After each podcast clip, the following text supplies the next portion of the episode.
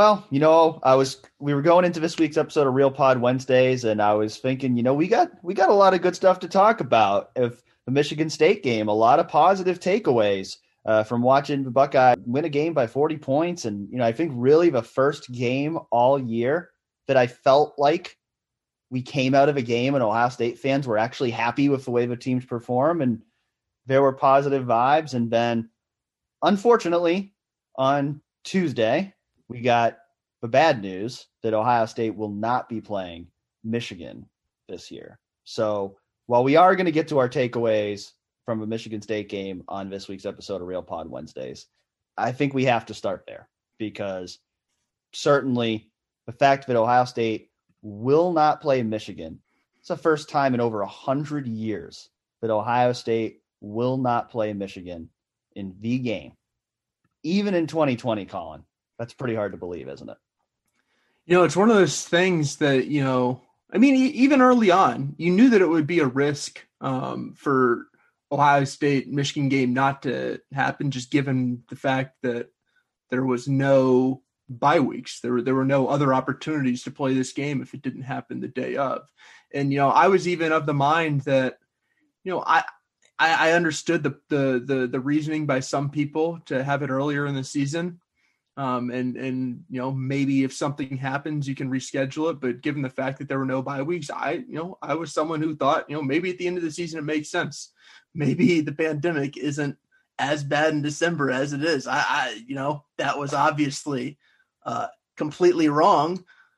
But it's you know it's it's it sucks for so many reasons dan. I don't know about you but like when it it, it it's weird because you know every single year you you cover an ohio state team and the number one thing is what are they going to do? Are they going to be able to make the playoff?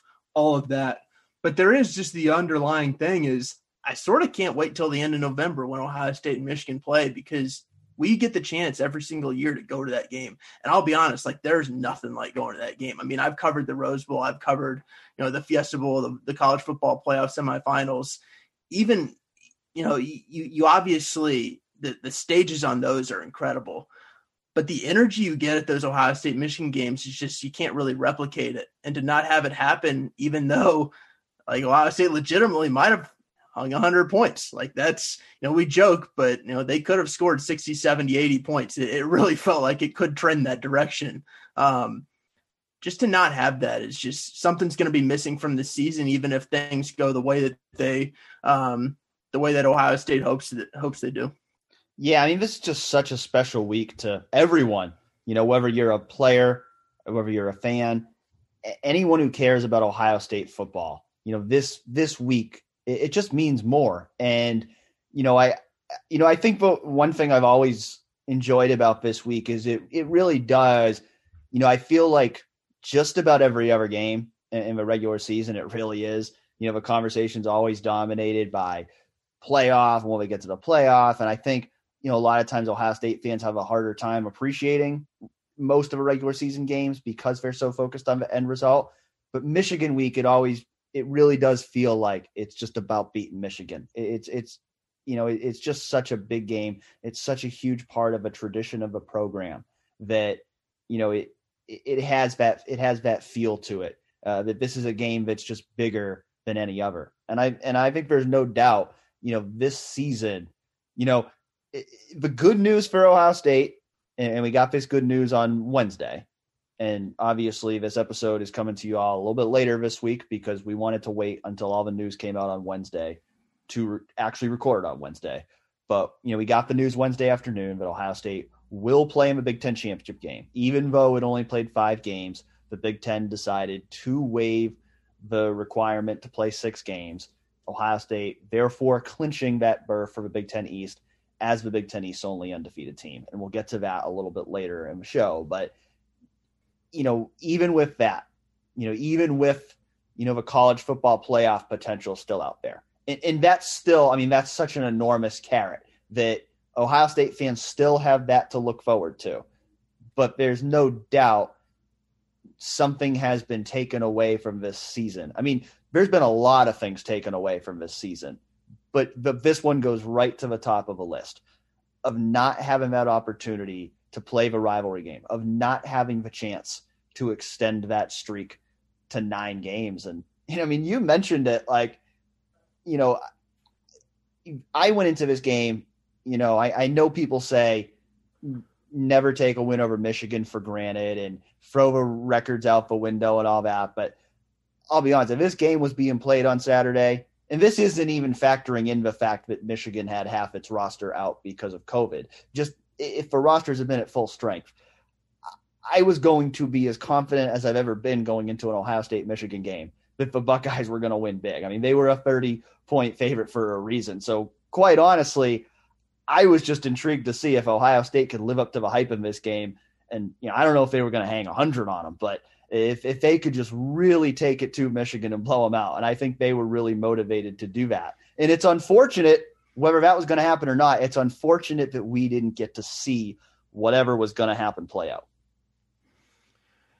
Yeah, and it's you know, you rode the roller coaster, right? Like there were there there were a couple days there early on when you know Ohio State couldn't play that you wondered whether Ohio State would be the reason why they didn't play that game. Is You, I mean, you never know what what an outbreak within a program would do, and then it obviously happened at Michigan. Um, and they canceled their game. And then on Monday, I think it was, it seemed like there was some optimism. And then obviously all that shifted. But um, to not have this game you know, it's it, it it's weird because I feel like this year we just we haven't talked a lot about the Ohio State Michigan game because like ultimately, you know, one, that's not Ohio State's goal. I mean, Ohio State's goal is to win a national championship. That is the number one goal. The number two goal is beating Michigan. The number three goal is winning the Big Ten championship. I don't know how Ohio State looks at it, but I can just say from the outside, that feels like what everybody's number one, number two, and number three goals are. And as long as that number one goal is still there, you know, things are still okay in Columbus. Um, but it's really unfortunate to to not have that one this week. Um, and honestly, like, you know, I felt pretty confident in Ohio State, but you still just get a different vibe going into that stadium in that game. And to see what what it would have been like with rumors of a Harbaugh extension at the same time as Ohio State was going to try and lay 100 points on them I mean, it had it had some absolutely incredible potential, but we will move on.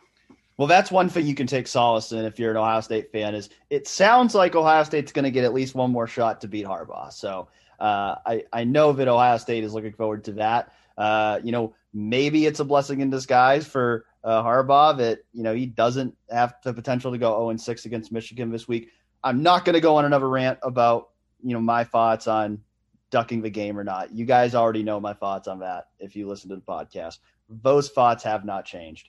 But yeah, I mean, it's just it's just disappointing. It's it's just unfortunate. It's 2020. You know, we've gotten used to this. I mean, it's it's one of those things like I am definitely disappointed we don't get this game. I also do feel conditioned to it at this point because you know we knew this was a possibility you know, we, we've already been through, you know, two other cancellations this year. So it's just one of those things that we've learned uh, to brace ourselves for at this point. But uh, it sucks. You know, it sucks. And, you know, I, I, I really feel, you know, for, I feel for all the players, but I really feel for the seniors. I really feel for the other guys, you know, a guy like Justin Fields, who is not going to be back next year. He's going to be playing in the NFL. I feel really bad for those guys that, you know, for one, they're going to lose their last opportunity to get a pair of gold pants and two, they just lost their last home game. I mean, they had no idea that the game they were playing against Indiana with not even their families in the stands was their last game in the shoe. So I, I feel really bad for those guys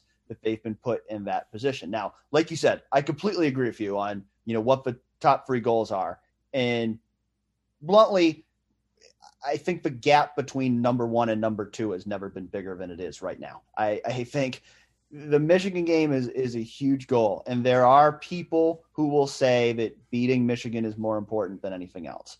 But I think for the majority of Ohio State fans, I'm guessing that, especially among people who listen to a podcast like ours, I think the college football playoff has definitely become that number one goal. And so the fact that that's still out there, you know, I, I don't, I don't, I don't really get the impression that most Ohio State fans really care that much about the Big Ten championship game. But, you know, I, I thought it was interesting. We did a couple polls on our website, and, and more than half the people on our website that responded to the poll did say they wanted to see a Big Ten championship game over Northwestern over a Michigan game next week. There were some people who thought the Michigan game could be played, uh, you know, maybe it could be played next week. But, you know, I think the reality is, I don't, you know, to me, I, I think playing in the Big Ten championship game does matter. I mean, Ohio State's won three of these in a row. I mean, Ohio State would definitely wants to win four Big Ten championships in a row. They want to get more Big Ten championship rings. You know, they don't want Indiana or, Northwestern to be the Big Ten champ- champion. They want to be the Big Ten champion. So I, I think this does matter for Ohio State to be in this game. But I think really the reason it matters most is because conference championships are one factor that the college football playoff uses as a criteria. And if Ohio State didn't get that, I don't necessarily think that that's going to swing whether or not Ohio State gets in, but I don't think it hurts. I mean, I think it definitely helps uh, that Ohio State has the chance to go win a Big Ten championship next week, especially when you consider that their best possible record now is six and zero. Oh. Yeah, it's a, it's just a conduit to the playoff. Um, but I I want to go back to what you said. What was that poll with Northwestern Michigan? Because I remember seeing that a few days ago. I'm forgetting it, but I'm not gonna lie. Like the like you saying it again, like my jaw just dropped again. Well, it's actually there's actually there's I think there were two different versions.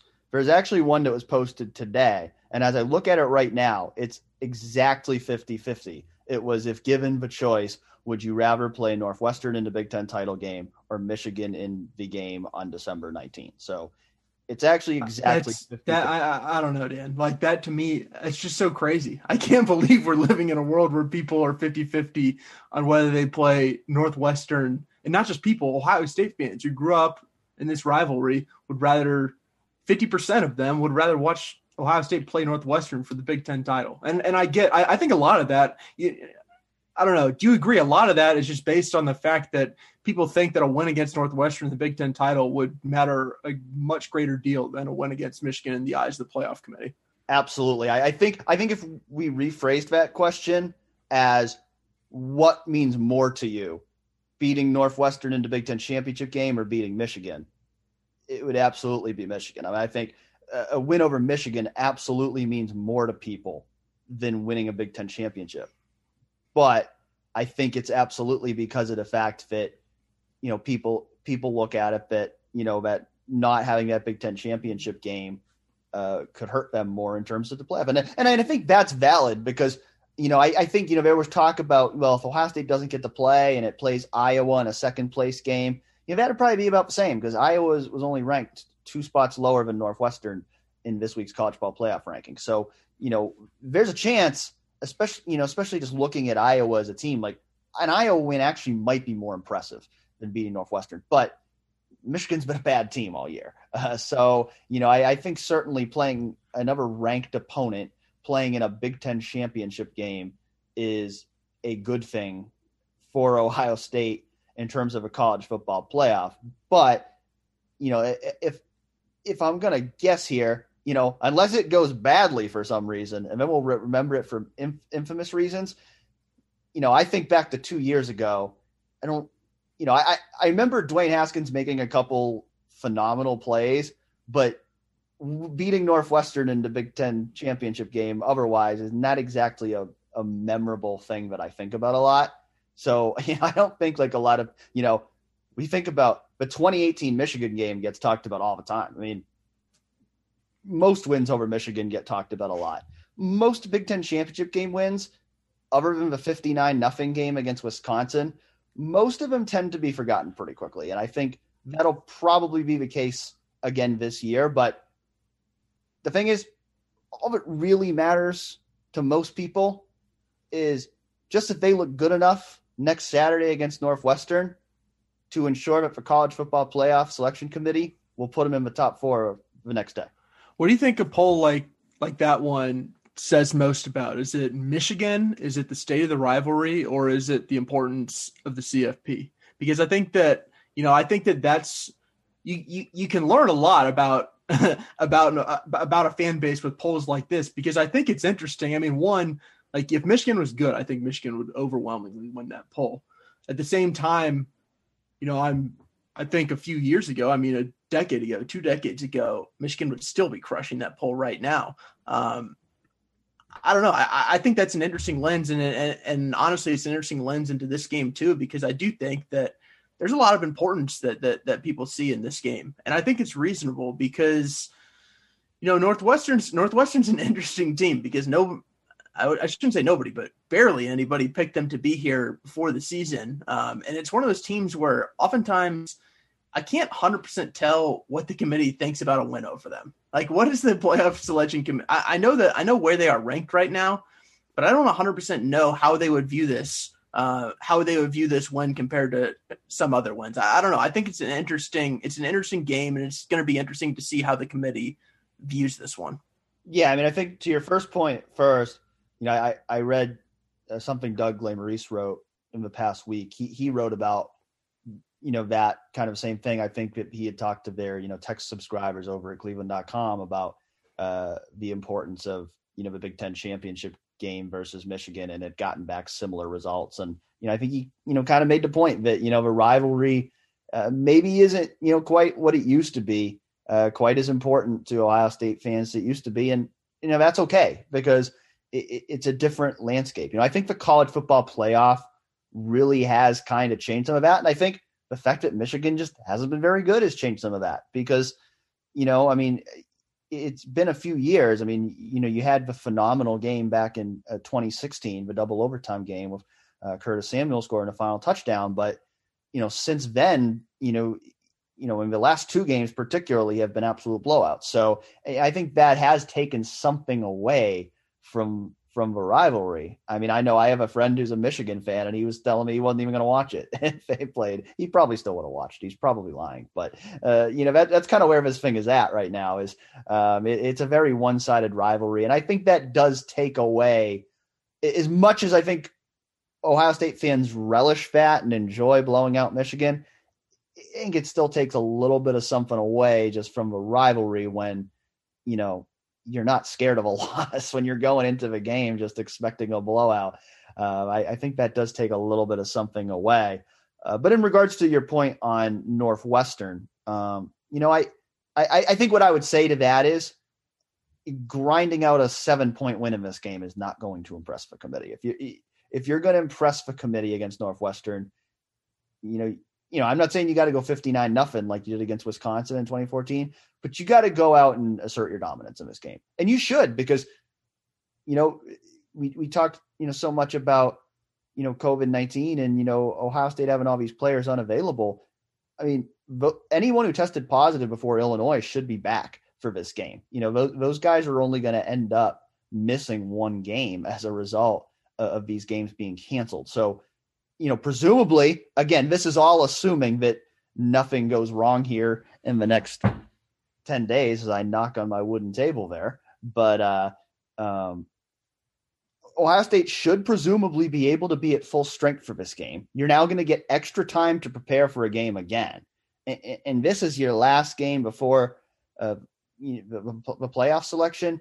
You know, I, I think you really got to go into this game with a mindset of we we are going to have our foot on the gas pedal for four quarters, and, and we are going to try to absolutely dominate this game and prove that we are one of the four best teams in the country. Because I don't necessarily know if they need to do that. I, I still think the scenarios are mostly in Ohio State's favor, but you don't want to leave any doubt. You know, I think the fact that you you're only going to have played six games here uh, you know, if you, you know, you, only get one more shot now. You only get one more shot to impress the committee. You know, if if you kind of limp through it and you don't look great, uh, I think you're definitely going to have people in that room who don't think Ohio State belongs in. So I think if you're going to impress the committee against Northwestern, you really got to play damn good football. So I didn't fully gather just how bad Northwestern is offensively until I looked up their stats before this. And, you know, Dan mentioned this to me, and then I looked them up and I was like, wow, I didn't exactly think they were the 2020 Ohio State Buckeyes. But if you look at them, to me, this is a somewhat of a similar team to Michigan State in terms of um, their offense is just not scary. And I feel like I've said it for a while, but I just feel like the teams that are going to give Ohio State the most trouble are going to be the teams with the prolific offenses because I just don't see a team like Northwestern, which, yes, its defense has been pretty solid. I don't see a team like Northwestern slowing down Ohio State, which means that Ohio, Northwestern's somehow going to have to get something going offensively. And if you just look at what they've done. I mean, Peyton Ramsey has eight touchdowns and six interceptions, and as a team, they're averaging 3.1 yards per carry. Like, this is a team that Ohio State should dominate. I mean, we talk about like, you know, what the college football playoff committee thinks about it. This is like what Colin Hass-Hill thinks about it. Like, like I, I cover Ohio State. I don't see any reason why Ohio State shouldn't destroy Northwestern. I don't know what the line's going to be, but I'm going to feel really confident about about the Buckeyes going into this one. Well, I think it's like if you look at their scores too from their games, they they did dominate Maryland in their first game. They won 44, 43 to 3. But then their next four games after that, 21-20 against Iowa, 21-13 against Nebraska, 20 27-20 against Purdue, 17-7 against Wisconsin. Uh, you know, I mean, you know, this is a team that they haven't scored more than 27 points since October 24th. correct. I mean, this is a team that you know grinds out. You know, this is a team. This is a good, good football team that can grind out wins against other good football teams. It has no business beating a great football team. So Ohio State's got to prove it's a great football team and give Northwestern no chance on this game. It, it really does. I mean, that, that's that's what you got to expect from Northwestern and uh, from Ohio State in this game. Is it you're just going to go out and dominate? Because I mean, even those teams I listed off you know, North, Northwestern has been good on defense. It had its worst defensive game against Michigan State, which it lost. It gave up 29 points. Before that, it hadn't given up 20 points in a game. But and, and Mich- by the way, Michigan State offensively sucks. We just saw yeah, it. We just saw it. yeah. And, and, and none of those other teams are great on offense. I mean, Maryland has got gotten better on offense. That was their first game of the year with a brand new quarterback. So you know, if that had, if that game was played a month later, my guess is it would have been a much closer game. So, you know, you, you know, this isn't a Northwestern team that's a world beater uh, by any means. And you know, you know, I mean, I think the best thing I could say about their offense is, well, they're better than last year because last year they were absolutely atrocious. I mean, they were arguably the worst offense in the country. Uh, this year they're, you know, not just one of just one of the worst offenses. Yeah, uh, yeah. I mean, they're they're they're not disastrous, but they're still not good. So, yeah, I mean, Northwestern should not be able to keep pace with Ohio State in this game, and and that's the kind of expectation you got to have. You know, you know, there's been times earlier this year where I have I have said, just go just go win, and if you win, be happy. And I I don't think this is that kind of game. Now, granted, the the fact about this is if you're an Ohio State fan you're you're going to know 24 hours later whether you should be happy or not about this game because either Ohio State's going to be in the college football playoff or they're not. But um, you know, to me, yeah, I think this is a game you got to go in not only with an expectation to win, but you got to go in with an expectation that you are going to play the absolute best football that you've played all year and you're going to dominate. Yeah, I mean, to me that's the expectation. I will say like you know, you mentioned how in the past you've said just win and you're okay. Um, you know, part of me thinks that I'm still at that position. Um, and, and, you know, I'll be interested to see if maybe the next college football playoff rankings that come out before this game change my mind. But, you know, there is this scenario that, you know, everybody keeps talking about, which is if Florida beats Alabama and Clemson beats Notre Dame, could Ohio State be left out behind a bunch of one loss teams? And I think I think that's where the style points against Northwestern could matter. Like I, I, you know, as as long as that doesn't happen, I actually feel pretty confident in Ohio State getting in. And you know, sometimes I say that and I feel dumb because what I'm really saying is I'm predicting what a bunch of, you know, what is it? 13, 12, 13 people in a room. I don't remember the exact number off 13. the top of my head. 13, uh, 13 people in a room will do in in a pandemic year where everybody doesn't I mean, everybody's playing different schedules. Everybody's playing different amounts of games. Like to feel like you're actually confident, I feel like is just wrong. But I do, for some reason, just based on the fact of of what where where we've seen Ohio State ranked and how they've talked about them, I actually do feel com- confident in Ohio State, except in that scenario. And that's the scenario where it is actually to me going to be important if that were to happen, for Ohio State to look really, really good against Northwestern and challenge the committee, you know, they if, if you're the Buckeyes, you can say like we played our best the last two games. Three games ago, we beat Indiana. If if you want to leave us out, you're leaving out a really good team. Like that's what that's what Ohio State to me in that scenario would need to say. If that scenario doesn't happen, to be honest, I think I, I do lean more so to the a win is a win. Yeah, I, I'm right there with you. I'm right there with you. Um, you know, I, I, I almost meant it more in just like the sense of like, I feel like I feel like it's fair to set the expectations higher for this game because I think you know we've gotten to a point where there's you know we're just not that there's just not many games left. I mean, it's the postseason now. It doesn't feel like the postseason because Ohio State's played five games, and you know, I mean, on, honestly, I actually think that's the bigger impact of this. I, I, and I know there's some people who look at it from the aspect of Ohio State's going to be fresher for the playoff. I view it as the opposite. I, I think the biggest negative of all this is the fact that oh, you know Ohio State's going to have played less than half of the games of the other teams that are in the college ball playoff if it makes it, and they just haven't really had a chance to work through some issues on their team. I mean, like I said, I mean, you play Michigan State and Northwestern in your last two games of the season. We are not going to know if Ohio State's defense is actually better. If we assume that they make the college ball playoff, I'm not assuming that, but just hypothetically here, we aren't going to know if Ohio State's defense actually got better since the Indiana game until it goes and plays a college football playoff game. That's kind of scary. And, you know, I, I think just not having the opportunity to work through some of these things, not having the opportunity to get guys as many reps as these other teams, I think that could hurt Ohio State in the college football playoff. Absolutely. And so I, I think that, you know, makes you really want to, against Northwestern, see an Ohio State football team that's firing on full cylinder.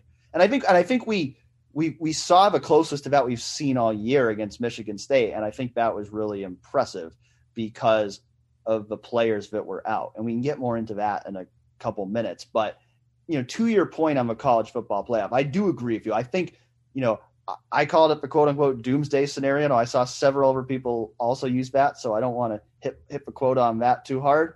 But, you know, I, I do. I think that is the one scenario that potentially really hurts Ohio State. If Florida beats Alabama, Clemson beats Notre Dame, because I think then all four of those teams are going to be really close together.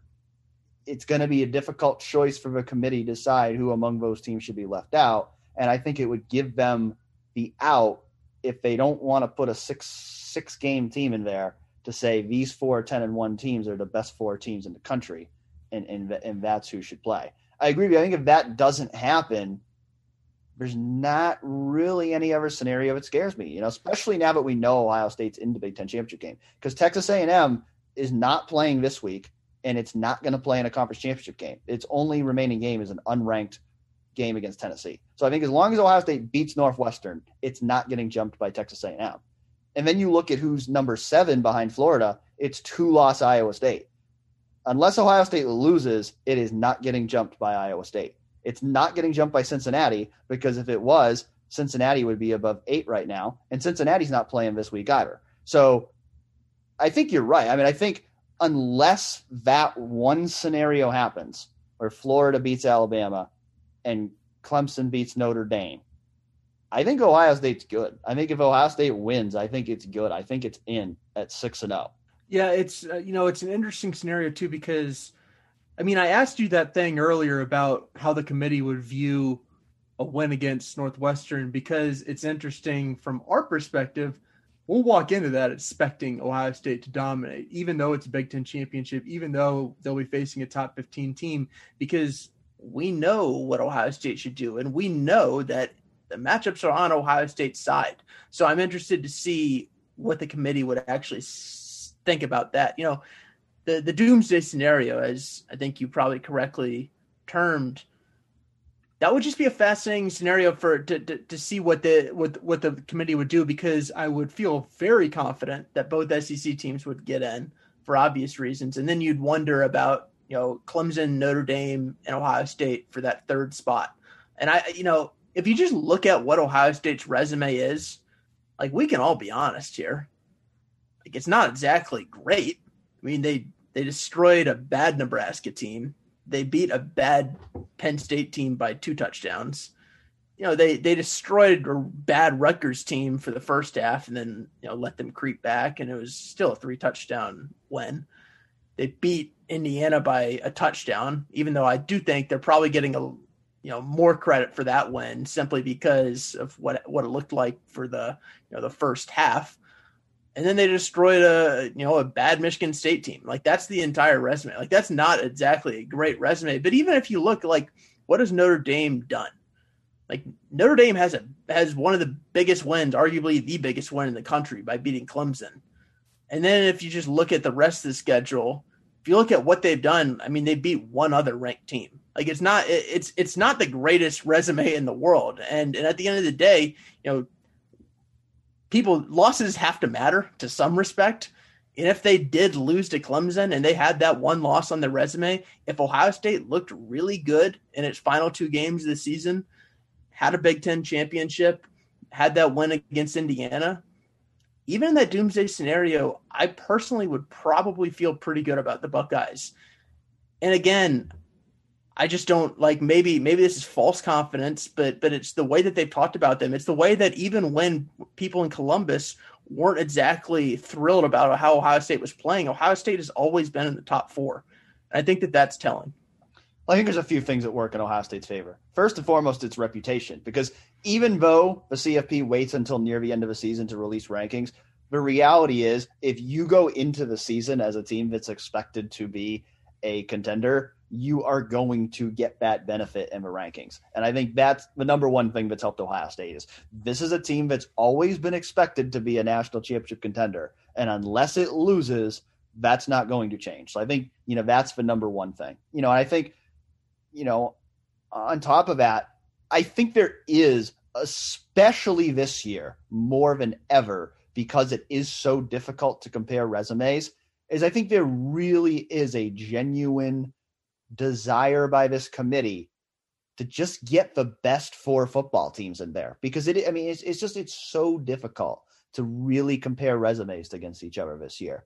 And you know i think you also make the point that you know i think so much is made about how few games ohio state has played and how its resume isn't that impressive but if you look around there just aren't that many other teams that you look at and say this team has got a better resume than Ohio State. Like that, you know, it, it, just it just isn't really out there. I mean, it, you know, I mean, you know, the committee has clearly shown that it's it's not going to consider a group of five team here. So you you, you take them out. The Pac-12 isn't even in this conversation.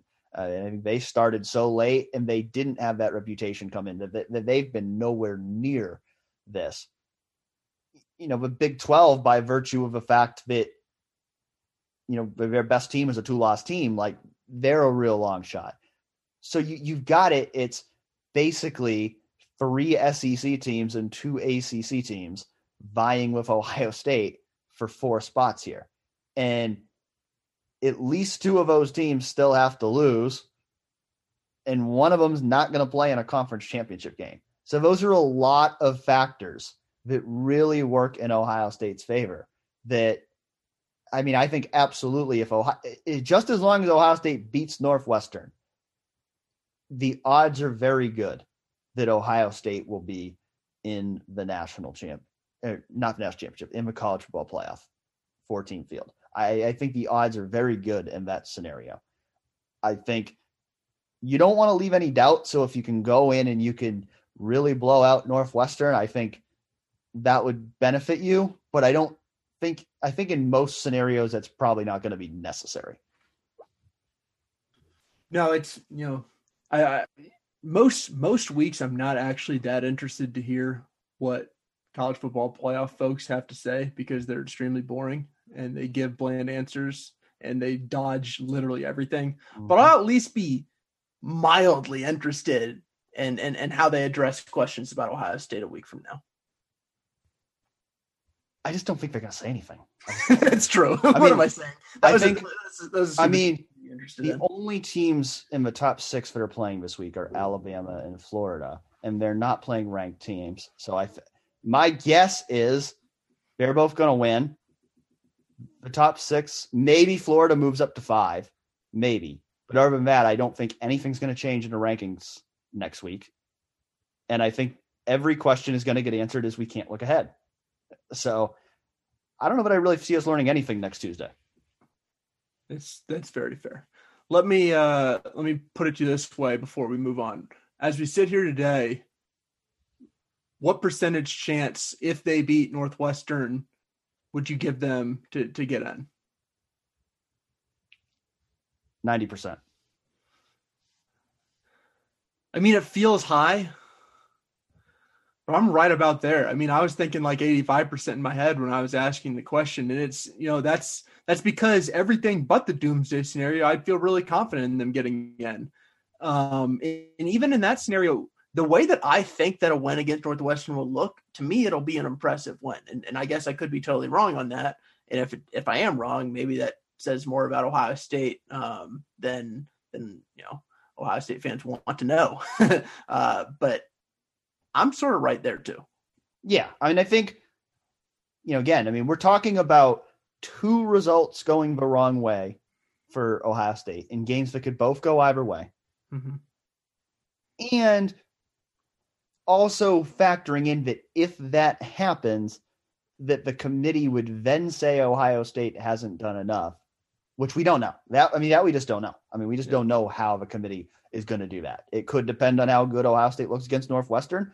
You know, it could depend on you know if Clemson beats Notre Dame in overtime or if Clemson blows out Notre Dame. I mean, it's there's a lot of different factors that could go into it. Um, you know, typically the way these things work, most likely we're going to go into Sunday not knowing exactly how it plays out, and there's probably going to be some drama one way or another. But you know, I, I would say this: I think if you're an Ohio State fan, like I think there's reason to feel feel good right now about the uh, team's playoff chances as long as they go beat Northwestern. And so I don't, you know, I don't think, you know, I know there's a lot of people that are disappointed that Ohio State is not playing this week that they didn't schedule a replacement game, and I think that's you know totally understandable. I mean, like we wanted to see him play, like you, you just want to see him play. Like it sucks that like in five weeks we get to watch two football games, like that sucks. But I think in terms of college football playoff implications, at least in terms of making the field, I don't think not playing this week is going to make or break it. Nope, I don't know either. Um, that said, I feel like we should talk a little bit about the Big Ten championship and the decision to uh, put Ohio State in it because at, I believe it was probably midnight last week as we were finishing the podcast. You dropped a take, Dan, and I disagreed with you, but not vehemently, partially because I just wanted to end the podcast and I was tired. Um, and secondly, because I just, I don't know, I just didn't vehemently disagree with you at the time. And I think now we will both take positions that are opposite your position one week ago. Yeah, I vehemently disagree with myself, and so yeah, I'm, I'm gonna. I I mean, I I know that I if if you're not an Ohio State fan listening to this, and if you listened last week, there's probably not many out there, but if by chance you are someone who and a half. decided to listen to this podcast two weeks in a row, even though you're not an Ohio State fan, I know I probably sound like a biased homer hypocrite, but I I'm gonna say right now, I my take last week was wrong. I have changed my mind on my take from last week. My take from last week was that the Big Ten should not change the rule. And now I think the Big Ten made the right decision, which again, absolutely 100% no, that just makes me look biased, makes me look like I'm I'm saying what helps Ohio State. But it was it's one of those things where this is you know this is the truth. This is the honest truth. That was a take that actually it came to me when I was asked about it during a radio interview and I I I was asked the question and and that was my stance but I didn't think the Big 10 would change it and I didn't think it should and I kind of stuck with it. And then after we recorded the podcast as the week progressed, as I started to see more and more people talk about the possibility, you know, I saw I saw what other writers said. I saw what other analysts said. And I realized that I'd agreed with them. I, I realized that I, I thought they were right about the fact that you know Ohio State shouldn't be punished, you know, just because it's having games canceled by other teams and you know be, because it it didn't meet this you know benchmark and I, and I think there's a couple other things that, that kind of changed my opinion on that too. I mean, one I think was the fact that I was coming at it last week partially from a mindset of Ohio State might have to cancel this game against Michigan State, not as much thinking about this week.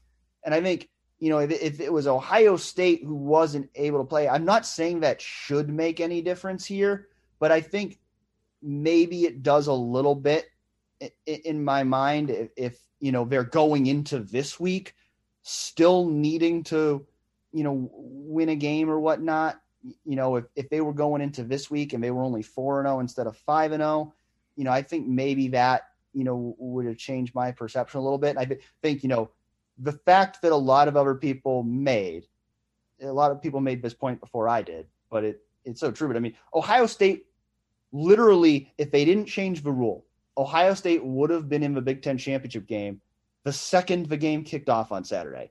They could have been blown out by Michigan and they still would have clinched a berth in the Big Ten championship game.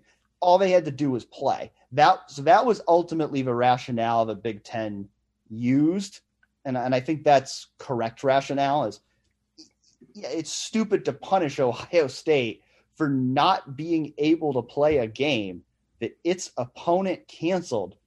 That even if Ohio State had lost that game, it still would have been in. I mean, that makes no sense and then there's and then just the simple fact, and even Indiana's athletic director acknowledged this on Wednesday, that Ohio State beat Indiana. That the team you would be putting in was a team that lost to Ohio State. And I'll be honest, I think some of the even some of the tweets from Indiana fans, including our good friend Taylor Lehman, kind of got me even more on the side of this because you know, you've got Dan Dakich out there who's saying Indiana would beat Ohio State in the playoffs, and Indiana's clearly the better team. And no, they're not. No, they're not. First of all, Ohio State won that game. Period. Doesn't matter if it was if Indiana outplayed Ohio State in the second half. Ohio State won the game. Period. And you know, like there was a there was a brief moment there where it looked like maybe we could see an Ohio State Indiana rematch this week, and that would have been fun. I would have been fascinated by that game. You know, Michael Penix Jr. wouldn't have been able to play, but I would have been fascinated by that game because it was a competitive game the first time. But I also think that if Ohio State and Indiana played 10 games, I think Ohio State wins nine of those games. You know, I, I don't think Indiana is a better team than Ohio State. And that's no disrespect to Indiana. I think Indiana is a very good team. I think they're a great story, but I don't think they're a better team than Ohio State. I think they had their chance to prove they were a better team than Ohio State, and that didn't happen. So to put them in now just because they played more games, I, I think that you know I, I don't think that would have been right to Ohio State. So and you said no disrespect to Indiana, but disrespect to Indiana is okay because they lost to Ohio State. Like you get they, saying you're a great story is the ultimate insult. because saying you're a great story means that the story is more the story is more impressive than the accomplishment. I mean, I it, it, you're right though. It is a great story. And I think the story have, is better than the accomplishment. I think they have had an impressive season. I mean, I mean, I'm I'm not trying to take that away from them. Well, I think they have had an impressive season. I mean, I think I think they're legitimately the second best team in the Big Ten. So do I but I don't think they're better than Ohio State. You know, to, to, if to I'm keep guessing here, I I don't think Indiana is going to would beat Alabama in the college ball playoff. I don't think they'd beat Clemson. I don't think they'd beat Notre Dame. I think I don't know if Ohio State can beat those teams, but I think it's got a shot. To keep Ohio State out of the Big Ten championship would have been to keep Ohio State. It, it, the reasoning essentially would have been because a two and four program had a coronavirus outbreak. So now Ohio State can't get in and the team it beat does. Like if we're getting down to it, the, the the reason why is because a two and four team had a COVID outbreak, and that would be the reason why Ohio State didn't play in the Big Ten championship. Like if that's the number one reason, your argument's probably not great. Well, yeah, I mean, the point was also made by some this week that Ohio State was the only team in the Big Ten that had multiple games canceled by their opponent. You know, I mean, Ohio State did everything it could to get back after just missing just one game. And while you know, I'm I'm hesitant to give too much credit to that because I think some of this is just luck. You know, I, I, I mean, I will give them credit that they did what they they they were able to curb their outbreak quickly and get back. Because bluntly, I didn't think that was going to happen when the first game was canceled. So credit to them for being able to do that, only missing one game. Yeah, I mean, it, it, it, be kind of silly to punish Ohio State because Maryland and Michigan were unable to play them. Um, you know, and, and then, you know, there's just the fact that, you know, I mean, Ohio State, you know, it beat Indiana head to head. I mean, it was a, it was, it was, it was a better team in that game. It's, it's the only team in the conference that has a chance to actually make the college football playoff. And, you know, I mean, you know, and I mean, I think, you know, my original point was, you know, the Big Ten shouldn't go back on its rule. And, you know, it's just one of a, it's one of those things that's just you you you realize that the rule, yeah, the rule was not getting the best football team, and it wasn't it wasn't getting the most deserving team in because you know you know some people were making the point well you know Ohio State didn't play those games. It could have lost those games. Yeah but do we really think Ohio State was going to lose two out of three against Maryland Illinois and Michigan? I mean I'm not saying it couldn't have happened but the odds were against that. I mean, Ohio State could have lost any one of those games and it still would have been in because of its head to head against Indiana. So, you know, I, I you know, I, I think, you know, if, you know, if, if we weren't talking about Ohio State having a better record with a head to head tiebreaker here, it would be a different story. But I think the fact that Ohio State has that makes Ohio State the legitimately most deserving team to represent the Big Ten East in the Big Ten title game. I mean, the argument's been made that it's unfair to Indiana Yet at the same time, the to me it would be unfair to keep the team out, the only team out that had multiple teams cancel games uh, against them. I mean that to me that's that's a little unfair too. So like I think it goes both ways. You're right. Like to, on one hand, it is a little unfair to change the rules in the middle of the season. The rule also didn't make sense. Dan, I had a question. Which which fan base pretends its loss exists less? Texas A&M or Indiana? yeah, I, I, you know I don't know that I've paid as much attention to, to Texas A&M. Nor have I, but I've I have today. Let me tell you, they they that loss. There, there's a great graphic that that I think uh, Ari Wasserman was the first one that quote tweeted it, and it was from a Texas A&M fan who was explaining with eight different statistics why uh, Texas A&M is a better is a better playoff case than Ohio State, and there were eight statistics, and loss was not one of them, and that was hilarious. Yeah, yeah that that was a selectively uh, chosen set of statistics, I think. Yes, it, it was, but I, uh, you know, I think I think the right decision was made, um, and you know, I I would have been a proponent if there was an outbreak in Indiana. I would love to see a rematch. I mean, that would have been fun, especially because you know Ohio State might have been able to um, shut up our friend Taylor Lehman, who uh, I will say I love Taylor. Taylor knows I love Taylor, but his tweets, his tweets this week have been remarkable. Yeah, Taylor Taylor has had about the whole Ohio State beat going at him at this point. Um, you know, Taylor, our former Eleven Warriors recruiting analyst, who's now a teacher, so he's allowed to be a fan. You know, he's he's an Indiana grad. He, yeah. I think I thought he was very objective when he was here. I thought he was objective even when he was covering Indiana. He decided to leave the industry, and now he's decided he's just going to be a Hoosiers fan, and that's okay. Uh, more pa- more power to him, but it, it, has been entertaining the back and forth. So, do we want to talk about Michigan State at all? Even though yeah, it feels I, like that game happened four weeks ago. Well, I think we should because I mean, I, I mean, first of all, it's it's the only football game we're going to get to talk about again. We're not going to have a game to to break down next week, so we can talk all the Northwestern we want next week because we're not going to have a Michigan game to break down. But you know, I mean, there were a lot of positives to take away from that you know game, the fifty-two to twelve win. You know, I mean, to me, you know, I just did not know what to expect going into that game. You know, I really didn't know what to expect when we found out less than two hours before the game that Ohio State was going to be without free starting offensive linemen. I mean, not only free starting offensive linemen and free really good ones in Thayer Munford, Josh Myers, Nicholas Petit Frere, they were also without their top backup tackle in Paris Johnson Jr. So they had an offensive line of Dawand Jones, Matthew Jones, Max Wray at right tackle. Max Wray had literally played one offensive snap in his Ohio State career. It was the final play of a game. Uh, it was the only offensive snap he had played in his career before Saturday. They moved Harry Miller from left guard to center, and the only starter who was a regular starter in his regular position was Wyatt Davis. And when you consider all of that, I think the offensive line played as well as anyone could have hoped against Michigan State.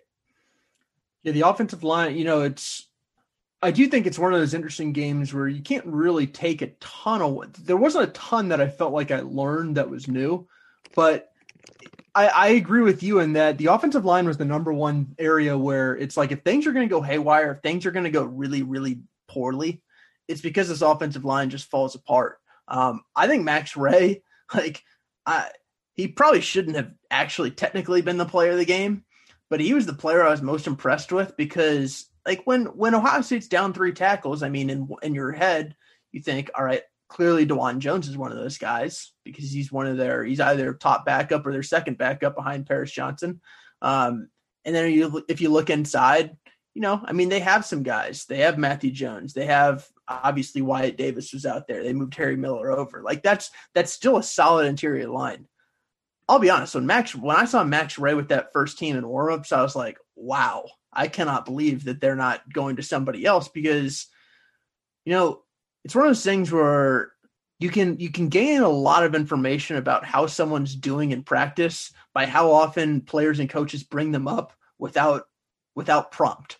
And Max Wray was almost never brought up without prompt. Um, and and I think that from our perspective, sometimes that means you're just not really impressing behind the scenes. And I think that you know, for a lot of people who asked about you know where Tyreke Johnson is in his development. Like he was just someone who just didn't come up that much. And like that's not a great sign usually. So to me, that was sort of what I was thinking when, when I saw Max Wray out there. I was just like, we haven't really heard a lot about him. I'm not really sure it's great that he's out there, but he was one of those guys where it's like you just sort of forgot about him. He just did his job. I don't think he was dominant, but I think he was proficient. I think he was exactly what they needed. He didn't get Justin Fields killed, which is like the number one thing. Yeah, I mean that was all you could reasonably expect from Max Wray. Because I mean, I'll be I'll be honest, like I didn't think we were ever going to see Max Wray start a game at Ohio State at this point. You know, not necessarily when he came in, but going into his third year. I mean, he was not a two deep. We, we hadn't heard about him. I mean, I I, I was kind of at the point but I didn't think we were ever going to see Max Wray start a game at Ohio State. So for Max Wray to step in in that position and hold his own and prove he could do it I mean, huge, huge props to him. You know, huge props to him. I mean, he's not Nicholas Petit Frere. Nicholas Petit Frere is better. You're going to want Nicholas Petit Frere back for these postseason games. But for him to step in and do the job the way he did, huge credit to him. What else were sort of your main takeaways from the game? Who else stood out to you? Did you feel like you learned anything other than just seeing how some backups played? I don't know what I really I don't know that I really learned anything about like you know like I didn't learn if like the defense is better in my opinion because I you know Michigan State just doesn't have a good offense. You know I already knew the offense was really good, but you know I mean there's a few things. I mean first of all, I think the biggest thing that I feel like I learned about this team is you know I learned they're resilient. I learned that they you know could bounce back and they could really, you know, put it all together. Because, because I mean, this was a team. I mean, their first four games, like in all of those games, they had their moments of consternation that you know kind of had Ohio State fans uh, not thrilled with how those games went. And, and so, you know, I thought, you know, I I really did. I thought going into this game. I mean, you didn't have Ryan Day, you didn't have uh, several starters. I really thought going into this game, like there was a potential that like this thing was going to get dicey. Like I just didn't know what to expect. So for Ohio State to finally come out and dominate a game the way it was supposed to under those circumstances, to me, I think that made a statement about the Buckeyes, and it gave me more confidence that this is a team that can hit its peak here when it needs to in December and and have a chance in these really big games coming up. So I think that's the the biggest thing. I'm honestly I'm glad that you felt that way because I didn't feel that way. Why not? You know, I felt like I felt like it was a fine game. I felt like for the first time, this was the this was the game that we expected. I feel like for a lot of games this year, we've said, "All right, I feel like this is going to happen," and then it, you know, we it, we it sort of gets there. We don't fully get there. I felt like this was the this was what we expected. Like this is what Ohio State should look like. So I think that that was the positive to me. Um, it was it was something. Yeah, I think that I had been waiting for, but at the same time, it's like they should definitely dominate this team that you know is just not it's it's just not built to beat Ohio State the way that it is. Yeah, I mean, I still think there's value in showing you can do it, though. You know what I mean? Because I, I don't, you know, I mean, I, I don't feel like they had necessarily done that in any of their first four games this year, but shown that they really could dominate a team the way they're supposed to. Yeah, I think that you know my my one main takeaway, and I wrote about this after the game, and, and honestly, I meant to bring this up earlier when we were having the college football playoff discussion because I think it matters. It's like Justin Fields is unbelievable like Justin Fields, it doesn't matter. It doesn't matter. You can have Ryan Day gone. You can have Corey Dennis gone. You can only be thrown to two wide receivers. You can not even target a tight end all day. You can have your starting center missing. You can have both offensive tackles missing, and you can look like a Heisman Trophy contender. I mean, that's that to me is what he was. And and it's like as long as he's healthy, as long as he's there, they can beat anybody. And I like I would challenge the committee to leave this team out. If they haven't lost a game and Justin Fields is healthy, I just think that they're one of the best teams in the country because they can literally do anything. They can win a national championship with Justin Fields, of course. Like they they they they should be able. to me, this is what they should be doing every single week, and that's why to me that was my number one takeaway. Is like this is like Justin Fields to me. Like it, it it's on on one hand, it's like you know, did anything that he do surprise you? It's like no, because nothing Justin Fields does surprises you. But every single time you get to watch him, to me, it's especially on Saturday, it was a reminder of like this guy. This guy was picking up snaps off the ground and like running for 15 yards. Like he was he, on that first touchdown. It was like he drops back. The guy's not open that he wants to go to. He tries to scramble forward. That's closed he scrambles to to the right side, and then all of a sudden it's just like a race to the end zone, race to the sideline. Of course, he's going to win that. It's like how many guys can make that play in college football? Like probably one. Like that's that's what Ohio State has. It's to me, it's like you either have the best or the second best player in college football, and it was just a reminder to me that no matter how many things are going wrong, as long as Justin Fields is there, you're okay. Yeah, I mean, to me, given the circumstances, I think it was one of the most impressive games of his Ohio State career, and that's coming off yeah. what I think was the worst game of his Ohio State career two weeks earlier against Indiana. So I think just considering the circumstances, you know, for him to play as well as he did, I mean, he he did rush for a career high in yards. You know, his passing numbers weren't gaudy, but they were good enough. And and he so didn't, yeah, he didn't make any mistakes through the air too. It's not like it's not like he he only threw for what 199 or something yeah. yards, and it's like he left plays on the table. I didn't really feel that way. No, no, I think I think it was really a game, but they really leaned heavily on their running game. And I think mm-hmm. part of that was because, you know, you do have an inexperienced offensive line. You know, the less times that you're getting pass rushed on Justin Fields, uh, the better. And it's also because, you know, Bo's offensive linemen did a damn good job run blocking. And I think my other big takeaway from the game was that Trey Sermon finally looked like the player that we thought he was going to be. You know, I think, you know, the first, you know, few games I don't think either of us was very impressed with what we saw from Trey Sermon. I thought against Indiana, I thought he made strides. I thought that was his best game yet. And then I thought on Saturday he we finally saw the kind of player I thought we were going to see from Trey Sermon. You know, I thought, you know, I mean, he had the 64 yard touchdown. I actually think his most impressive run of a game was the 25 yard run he had earlier in the game because he he broke a couple tackles, had a stiff arm uh, on on the way to that run. You know, I I thought we saw you know, I thought in the first few games we just, you know, we just didn't really see much flash from him. I thought in this game we we saw we saw some flash, we saw some ability to break tackles, to make bigger plays, and you know, it contradicts what I had said because I, I think it was either a week or two ago.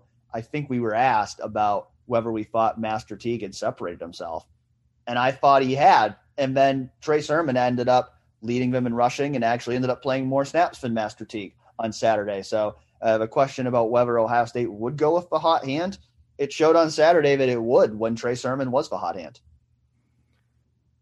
Yeah, I, you know he's still interesting. Like the, you know the the twenty five yarder. It was one of those things where I I I, I was alone in the press box because you know you have to socially distance yourself. So it's not like I could look over and be like, oh my god. But I think I was I like looked around like what like that is Trey Sermon. I hadn't seen anything even remotely close to that throughout the first what four games of the season. Like not even anything in the ballpark of that. Uh, and you know, if he could do that consistently, yeah, awesome. I'm just not convinced that this is going to be anything that he does with any deal of consistency. I mean, the 64 yarder, it's not like he was breaking five tackles on that run. That was a simple, that was, that was fairly simple. And if you look at like what he did, you know, he had 10 total carries and four of them went for two yards or less. Like it, like to me, like he had the one great run, which like I don't want to undersell at all like that was J.K. Dobbins. Like that was that was the that was the high end of of what an Ohio State running back does.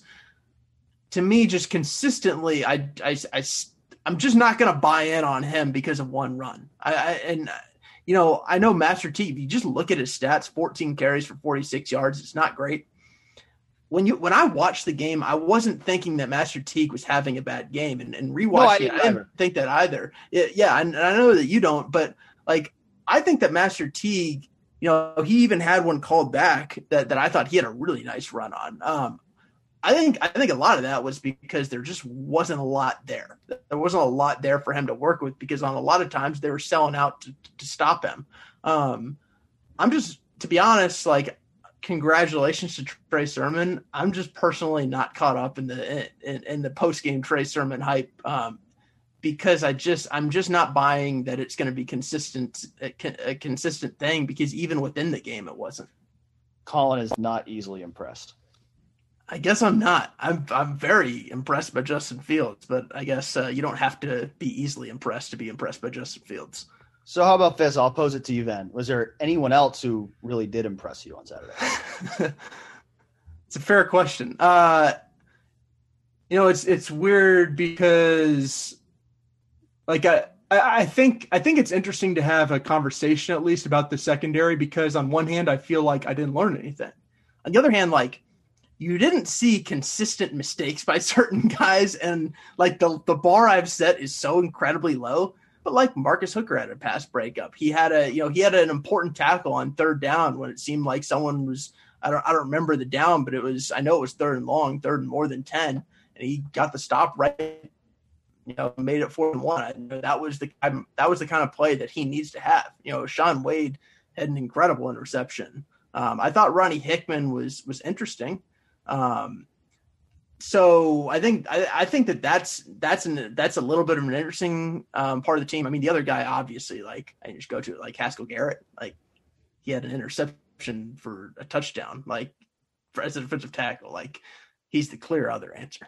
I mean, Haskell Garrett's a stud. I mean, he's I mean he's I mean he's a guy that I mean quite honestly, like even before the shooting and all that happened, like I, I just didn't know what to expect for Haskell Garrett going into this year. Like I didn't think that he had been I didn't think that he had showed a lot in his first three seasons at Ohio State. And this year, I mean, I think Pro Football Focus just had him as the highest graded defensive lineman in college football. I mean, I think he's been a legit stud this year. I mean, I think him both Tom him him and Tommy Togiai have been studs. You know, and I was I, I was thinking about it.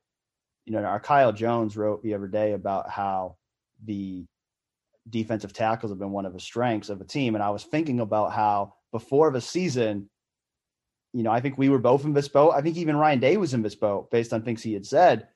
I thought there was a very real chance defensive tackle would be one of Ohio State's biggest weaknesses and instead it's become one of its biggest strengths. And, and Haskell Garrett is a huge reason for that. Yeah, it's interesting because one of the reasons why we, I, I know we both thought this because we talked about it, is one of the reasons why we thought it would be a weakness is because of depth. It turns out they're not actually using much depth. It's the Tommy Togiai and Haskell Garrett show with, you know, some Antwuan Jackson thrown in there, some Jerron Cage thrown in there, but it's those two guys because those two guys have been awesome. I mean, Dan, I don't do you I think there are a number of guys you can make the case for. I I mean, I tweeted I think, think that their best five players this year have been Justin Fields, Chris Olave, Garrett Wilson, Tommy Togiai, and Haskell Garrett. Like, uh, do you would you make the case? I mean, there are I think four other guys that I feel like I could make the case for. Are, are, are you in agreement there, or would you have somebody else in there? Yeah, those guys are definitely all up there. I mean, I think you know, I mean, he didn't play last week, but like I'd put Nicholas Petit Frere up there. Like I think he's been phenomenal when he's been on the field. Uh, so I, I'd put him right up there. You know, I'd put Pete Werner right up there. I think he's been excellent. Those are probably the two that come to mind for me.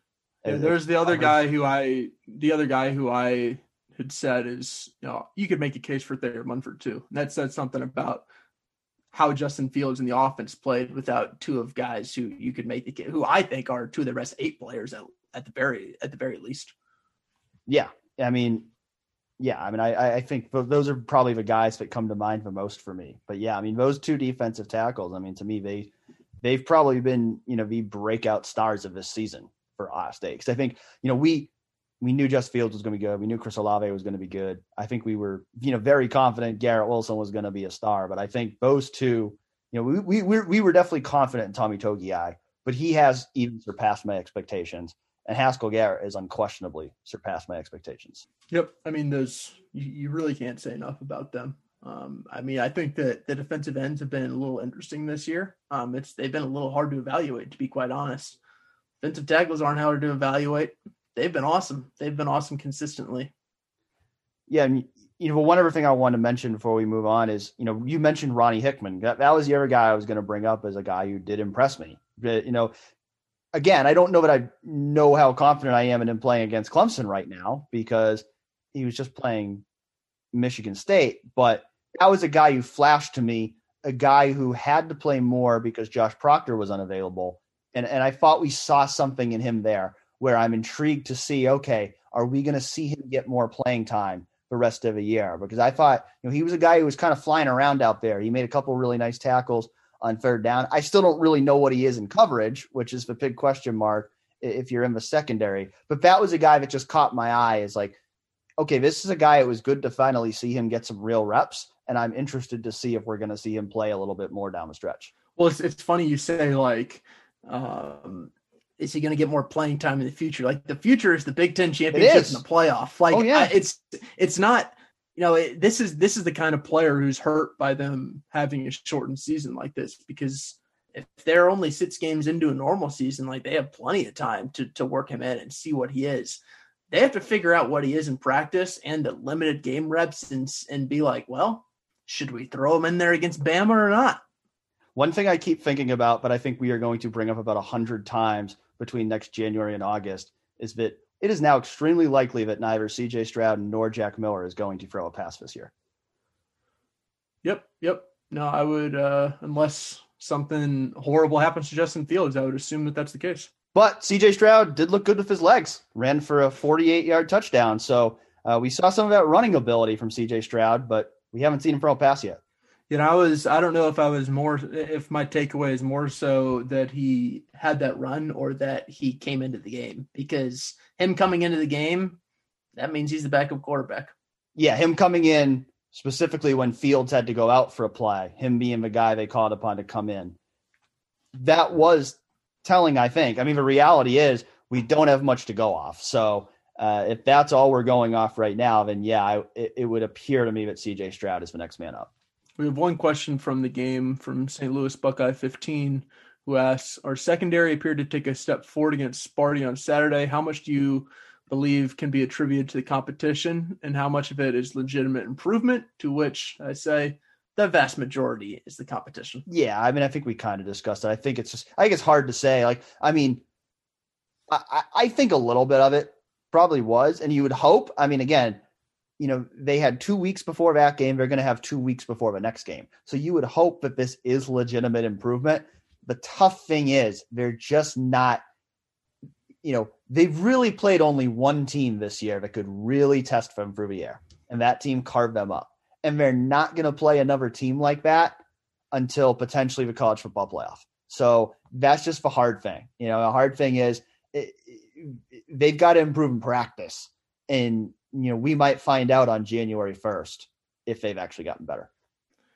Yeah, I, I I think the one thing too that like it's just one of those things. It's like, uh, is it BS or is it real? But like sometimes it's hard to tell with players. But I do think sometimes it's good for a maligned secondary to get some confidence. Like I I, I don't think that that should be completely overlooked. I don't know how much it actually matters, but I can imagine Marcus Hooker probably wasn't feeling great about himself for a while, and he didn't make any mistakes. He didn't make any real legitimate costly mistakes on Saturday. Like to me, that has to matter some.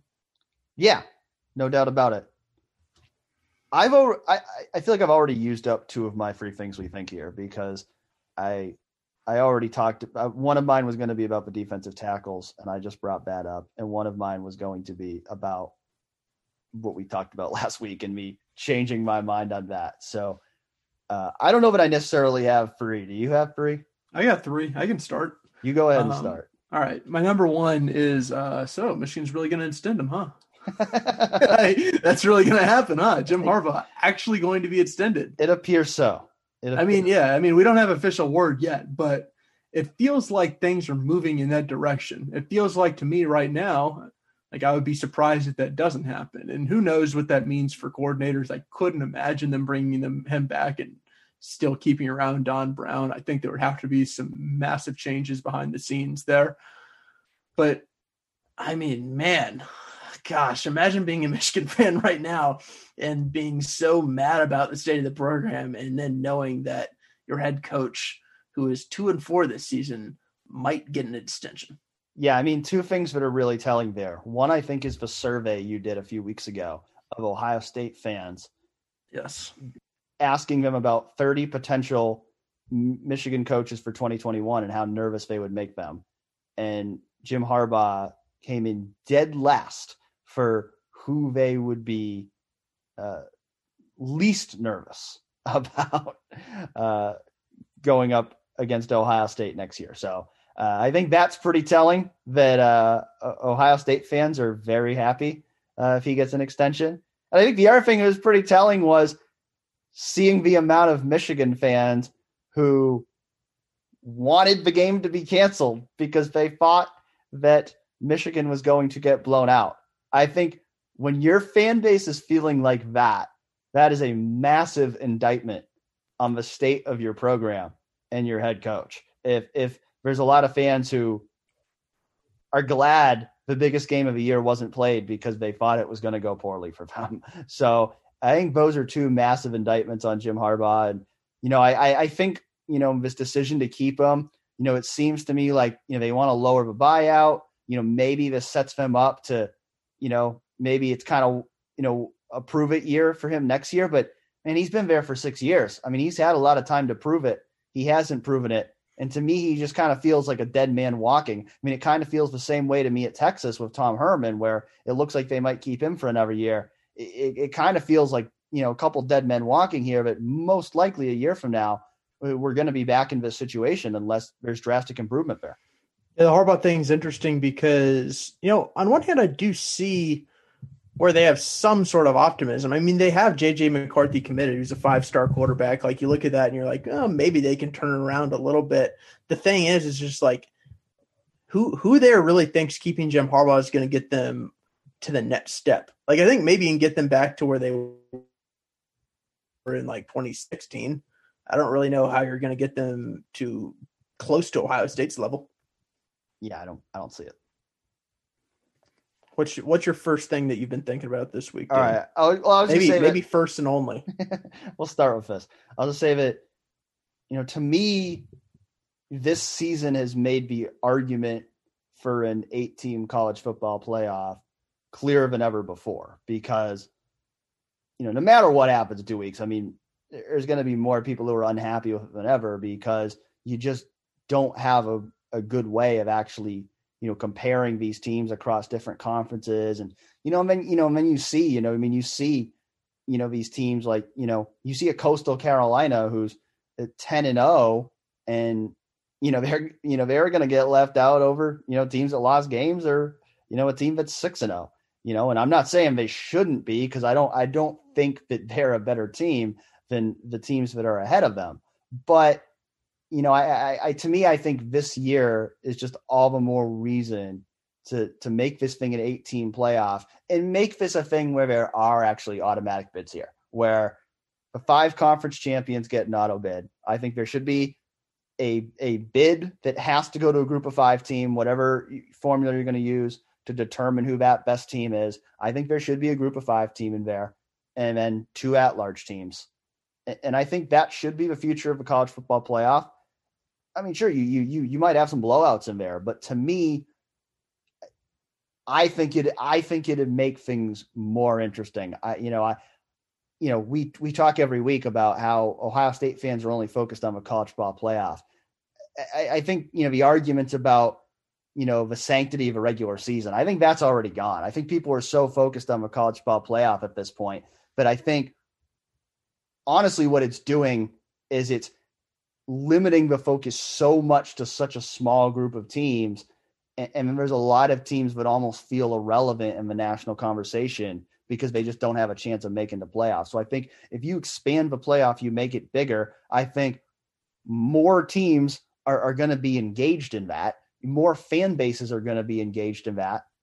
You know, and then you know it, it you know, we might not be in a position like uh, Ralph Russo from the Associated Press pointed out uh, on Tuesday night that half the beat writers on the college football playoff teleconference are Ohio State writers. The reason for that is because Ohio State is just always the team that seems to be in the swing position in the college football playoff. And, you know, most teams beat writers don't really have any reason to be on there because the college football playoff rankings aren't relevant to them. But to me, if you expand this thing and you get more teams involved, it's just going to be better for college football as a whole. And I think this year, especially with just how weird it's been, has been the, the prime example of why we should ultimately have an 18 playoff. Yeah, I mean, on one hand, I think you're correct.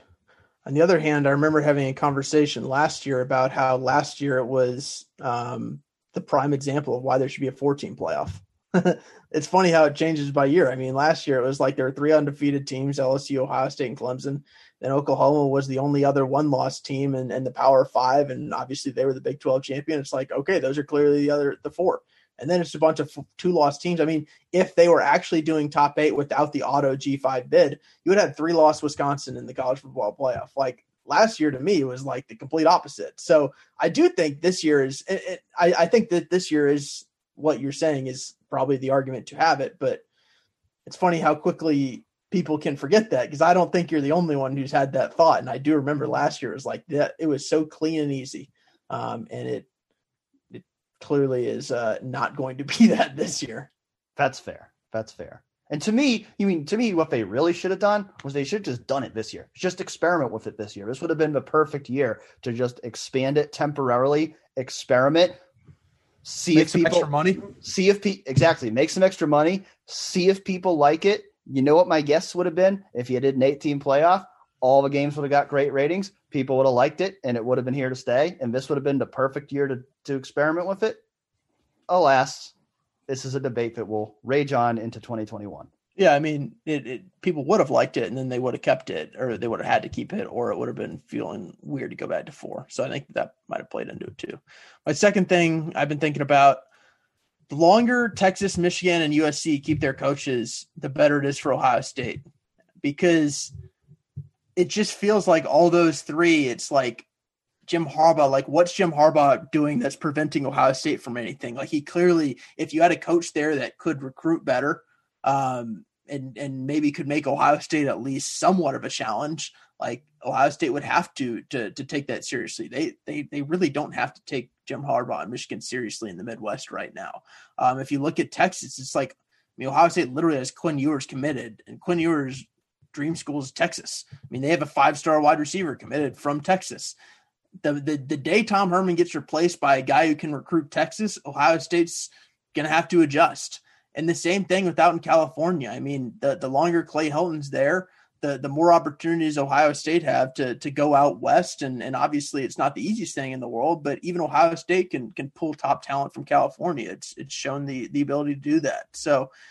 I just think, like from Ohio State perspective, keeping these coaches around um, certainly beneficial. Yeah, I mean, I, I, agree with you at least the first two. I mean, USC is playing well this year, so you know, I mean, I, I don't think Clay Helton's going to get fired this year. So you know, I, I I I agree with you in the sense I don't think Clay Helton is going to make USC a national championship contender, but USC is playing well this year. So uh, I, I, mean, I'm only talking about it from uh, from a recruiting perspective, and if you just look at their class, they have one top ten player in California, one top ten Californian committed in 21, which is class. not good. I mean, that's for USC. Like, if you're USC, if you have it rolling, you should have at least half, if not more. Yeah. And the good news, like I said, I mean, the good news, then, for Ohio State is I don't think Clay Helton's going anywhere, at, at least not this year. And, you know, we already talked about Michigan. Uh, certainly at Texas, I think if a coach that Quinn Ewers decommitted from is still there through next year's recruiting cycle, uh, that's certainly a good thing uh, for Ohio State. Um, I don't really think, other than Urban Meyer, if there were many coaches who were going to come in there and were going to change Quinn Ewers' mind, but you never know. So I think keeping Tom Herman there for another year is, is definitely a welcome sight. Do you have a second thing you've been thinking about, or no? Um, or yeah, I mean, yeah. you you already said the opposite earlier, so you know, there's probably not a lot of discussion here, but you know, I, I get, I would, I would say that I do think the Big Ten made a mistake by not playing the rivalry games earlier. I think you're right but I think it would have been tough to reschedule them anyway. But, you know, I think the Big Ten was overly optimistic about getting through this season without significant disruptions. You know, I don't know if it would have been possible to reschedule any of those games, but I think you know, it, it, hindsight is twenty twenty. It, it it was hard to know, but I think you know the reality is, you know, things got worse over the course of a season, and eh, in terms of a pandemic. And I think the later you are in the season, you more likely you are that you know issues have built up over time. So I think, you know, if they would have done the, if you know, they could have done a rivalry week earlier in the year. Like they could have built it up, and they could have put all these season-ending rivalry games that are being that were are being played or were supposed to be played this week, you could have put them the third or fourth week of a season and kind of built that up. And I think that probably would have been the smarter move for the Big Ten instead of now getting to this point where you know Ohio State, Michigan gets canceled, Indiana, Purdue gets canceled, and there's just nothing you can do about it. Talking about that, I was talking about my perspective from earlier in the year, but I, you know, I still, you know, it would have. I, I mean, hindsight is twenty twenty. I don't think that um, I thought that at the time, and you know, if you can do it over again, then yeah, you you should be willing to put Ohio State at, at the first game. Um, but I in the in the moment I didn't think that, so it's not like I can retroactively sit there and, and say that.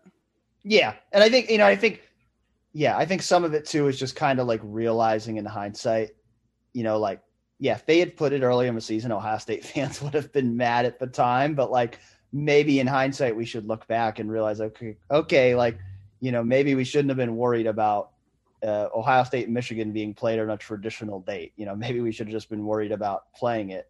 Um, and I don't. I hope that this is a one-time thing and we're not in a situation again like this anytime soon. But uh, lesson learned if there's ever anything like this that we have to deal with again in the future.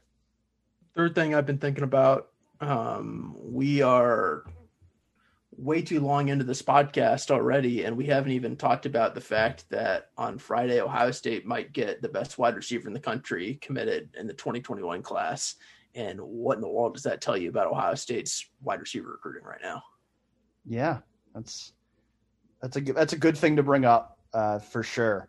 Uh, Emeka Egbuka, top ten overall recruit in the class of 2021. Sounds like he uh, it's looking pretty good for Ohio State there.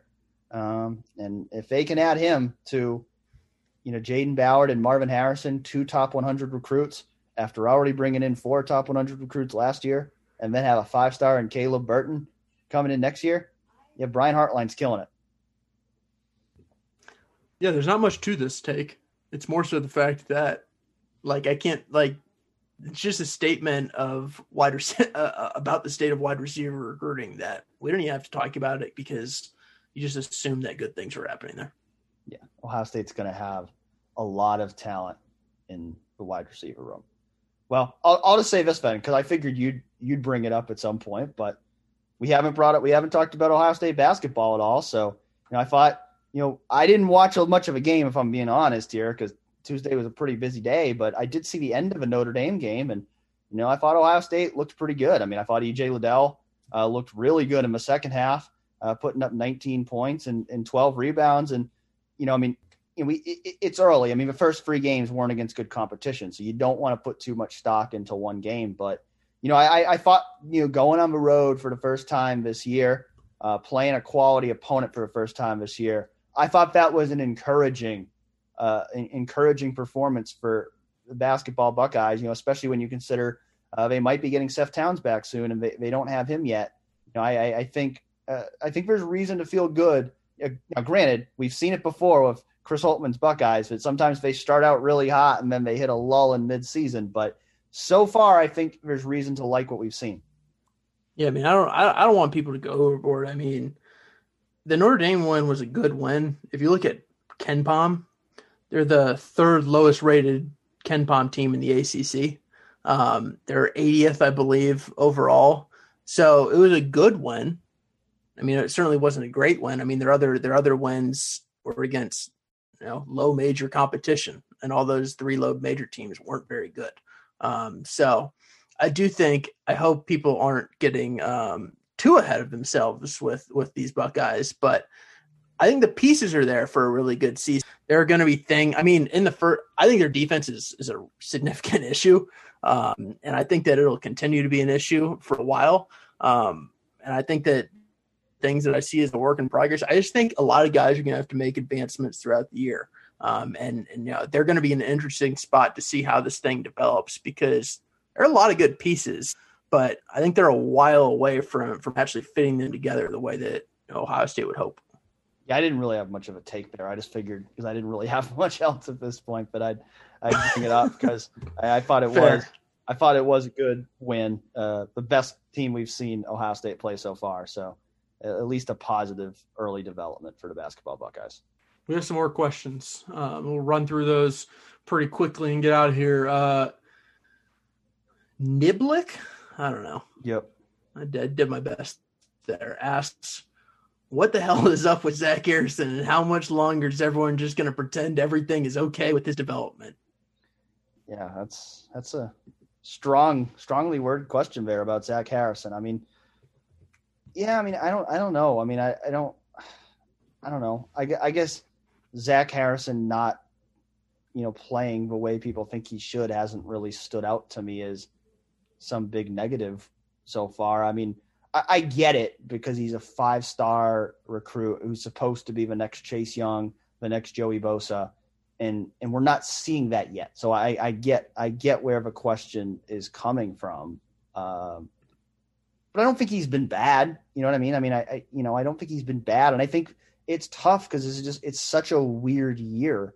You know that, I mean, we're we're we're only five games into a season. You know, like I think, I think for some of these younger players, it's just going to be hard to really evaluate their progress this year because we're just not getting to see them in enough games. So you know, if the question is, did I expect to see a little bit more out of Zach Harrison than we have at this point? Yeah, I did, but I also don't view it as like he's way behind where he should be or he's playing badly. You know, I don't think he's a star yet. And I think maybe the expectations were a bit too high for him going into this year, understandably high, because he's a five star recruit. I mean, you look at what Garrett Wilson in his same class is doing. I totally get where the question is coming from. I, just don't know that I'm. I just don't know that I'm at the point yet of like I'm worried Zach Harrison's not going to be the player he, he's supposed to be. I just think it's still too early to really judge that. Yeah, you know, it's funny because like I, I was the, I was one of the people coming in who was putting all the hype on Zach Harrison. Honestly, one of the reasons why is because when you ask Larry Johnson about him, it's like, should he be on that same track? Larry Johnson says yeah. Larry Johnson saying yeah, then who am I to say no? Um, so I, I, I am right there with you. He you know he's had a really interesting season because if you just look at his stats through five games, it's nine tackles, four tackles for loss, uh, two sacks. Like that's not exactly um, a riveting set of numbers right there. But I'm like you, like I don't think he's played terrible. Like uh, you know, if you look at if you look at some of the quarterbacks they've played, it's not like you know they haven't been dropping back there for five seconds and just letting Ohio State loose and, and, and letting Ohio State go after them. I I, I don't think um, from that perspective teams are, are, are playing in a way where you look at you know a, a, star pass rusher and wonder you know what can they do here. Um, so I think that to me like that's part of it, but also like I I do think I was my expectations were a little too high for him. Like I don't think I don't think he's the next Chase Young. I think he's really, really athletic. I think he's really, really good. But I don't think he's going to take that steep upward trajectory in, in, in year two and, and, and honestly year three, like um, like we've seen other guys come through here. He's just, you know, like Tyreke Smith. When you when you watch him come off the edge, like like he is a bullet. Tyreke Smith's rushes a lot of times are very similar, and sometimes I wish that like he had a little bit more in the package because his rush oftentimes are get around the edge as quickly as possible. And if that doesn't work, then like uh oh, because there's not really another great second move that he has. And that's a really good first move sometimes, as we saw on Saturday. Um, I'm not really sure like what Zach Harrison does best as a pass rusher. I don't know about you. Like that's like the one thing. Like what what is Zach Harrison awesome at other than being a great athlete? Yeah, no, I think that's fair. I think that's fair. Like I don't think we've really seen. I think we've only seen him flash at this point. We haven't seen him get to the point where we saw Chase Young. Like I mean, it's a guy you just take over a game. Same thing with both Bosa brothers. We haven't seen Zach Harrison get to that point. You know, I don't really worry too much about the stat line because I look at it and say he's played. They've played five games and really he's played two and a half games because he only plays half the snaps because of a way that they rotate those defensive ends. So it, that makes it hard to put up really big numbers. But I, I, I agree with that. I don't I don't think we've really seen him show that he's you know particularly dominant in any one area. And you know, and maybe that maybe that comes, maybe it doesn't. You know, but I, I do think he's definitely still a work in progress. Yeah, I mean, both the Bosas were technicians and, and really good athletes. Like Chase Young was like the most explosive player I've ever seen. Zach Harrison's an amazing, like, sort of track athlete who I think has developed his body in that like you can't really call him a track athlete anymore, but he he does those track things where it's like I feel like in a 60 yard race, Zach Harrison would absolutely wow you. Um, yeah. Like those are the kind of things that I think are, are you know he's are, are you know the most impressive attributes of his. And and you know on the field, I'm just I, am waiting to see like what he's best at as a pass rusher. Um, and I I just don't know yet. I don't know. I think that's sort of a wait and see mode. I'm not like I'm not panicking. I just don't think he's probably not the next um, Heisman Trophy finalist at defensive end, which is like an obscenely high bar that we should probably stop holding him to. Yeah, I mean that's that's the reality when you come to Ohio State with the kind of success that those guys have had, that's the bar you're going to be set to. But you know that's a really tough bar to live up to if you're expecting a guy to be Chase Young. Yep, yep. Next question is from Gin and Juice. Is there a clear number one running back? Will we see more Miyan Williams going forward, or is that just garbage time reps? Yeah, I mean, I think to answer the first question, I think no, because I think you know I thought there was after the last game with Master Teague, and then we saw Trey Sermon uh, end up playing just one more snap than than Teague, but it went back to more of a 50-50 split. So I don't know if there is. I mean, I think I think you know we'll see what they do against Northwestern, but I don't know if there is right now. I mean, the reality is neither of those guys is J.K. Dobbins, and I think you know they're you know you know I I think Teague is still running back one. I think he'll be the starter against Northwestern, but I don't think the gap there is so big that you know he, he he's a clear running back one. And then I think for the second question, you know I I thought Miyan Williams looked good in those reps later in the game, but I think this kind of goes back to what Colin said before that going forward at this point is the Big Ten championship game in the playoffs. So I, I just don't really think that there's time at this point to really work him in more. I mean, I thought, you know, I thought that was encouraging what we saw from him. I, I think it's interesting that he seemed to have moved ahead of Steele Chambers on the depth chart because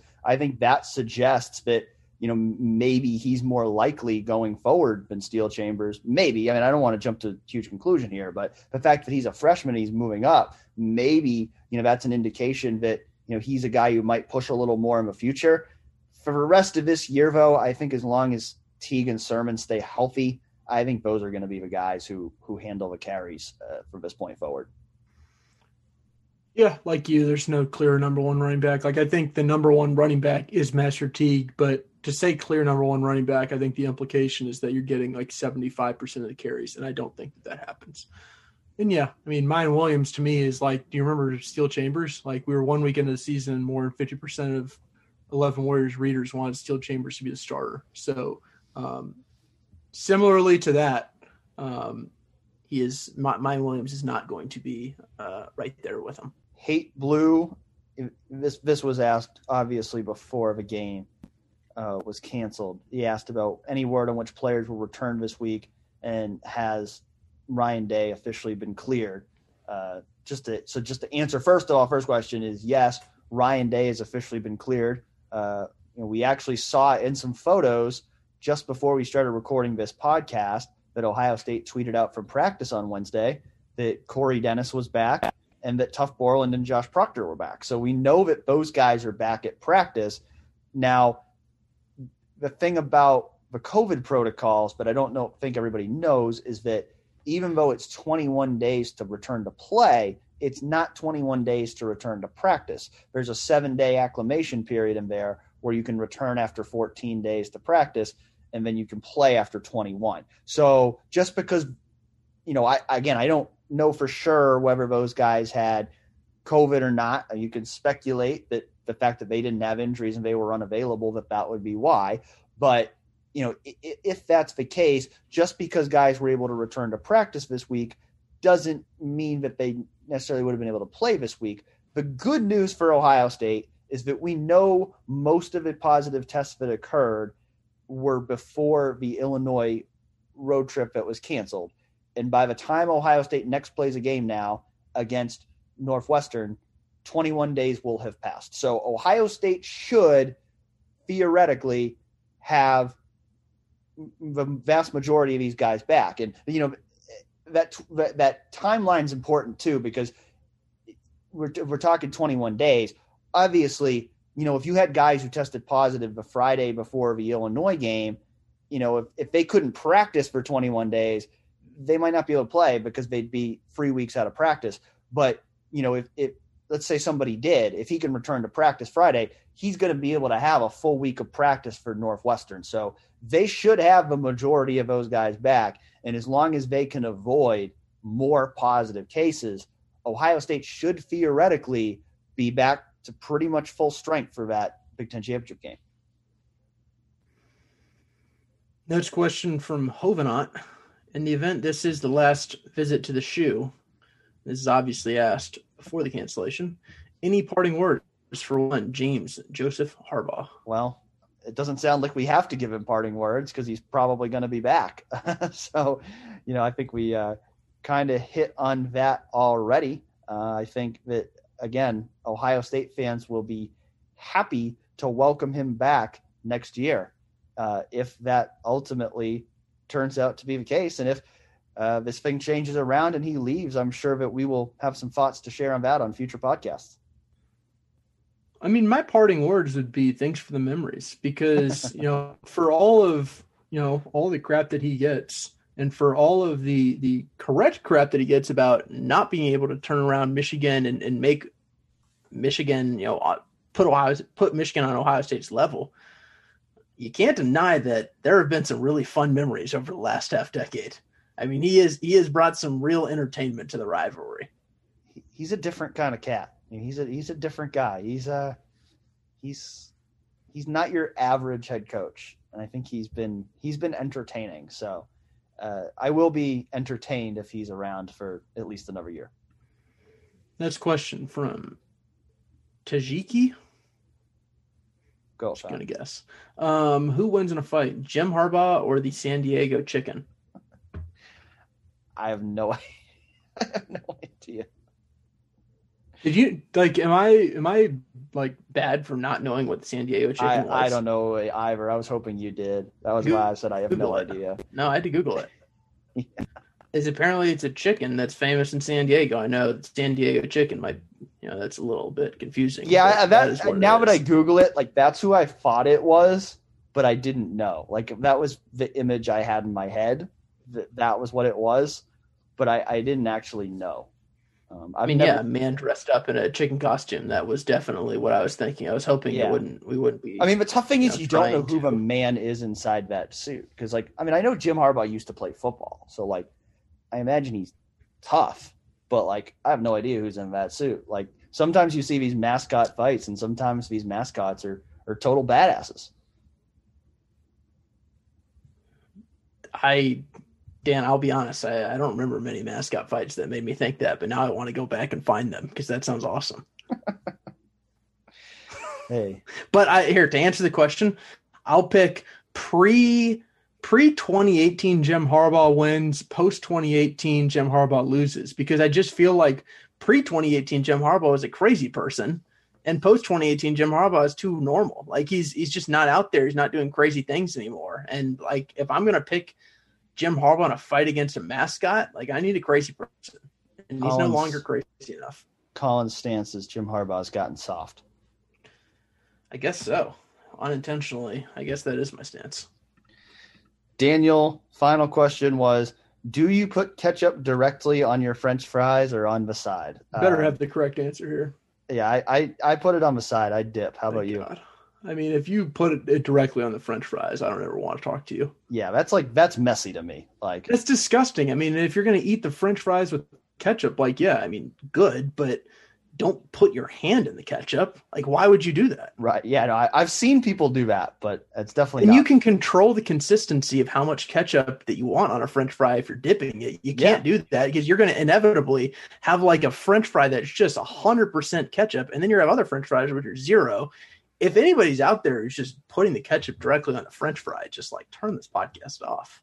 I feel like this question did not have its desired effects. I feel like usually food is the one thing we argue on. Like we agree on a lot of the football stuff, but I feel like food a lot of times we. I'll I'll fight anybody who puts ketchup on their yeah. French fries directly. Well, let us know. Let us know because Colin Colin wants to fight you. Yeah, do a celebrity boxing match of Jim Harbaugh versus the San Diego Chicken and Colin versus the person who puts ketchup directly on their French fries. Strongly enough about this, I'd fight pre 2018 Jim Harbaugh. I mean, Jim Harbaugh seems like the kind of guy who would put ketchup directly on his French fries. I mean, I know he drinks no milk with his steak, so he probably see. he probably dips them in, in milk and then the ketchup. that sounds disgusting. Yes, it does on that note. yeah, on that note, we've gone long enough. It's it's it's already late here on a Wednesday. Here as we're recording, and we got to get this thing out on Wednesday since it is Real Pod Wednesdays. So, uh, thanks again for listening in. Uh, we're sad that we're not going to have a game to watch this weekend, but we are glad that we will have a Big Ten championship game to preview next week. So, uh, be sure to tune back in then, and we'll talk to you again next week.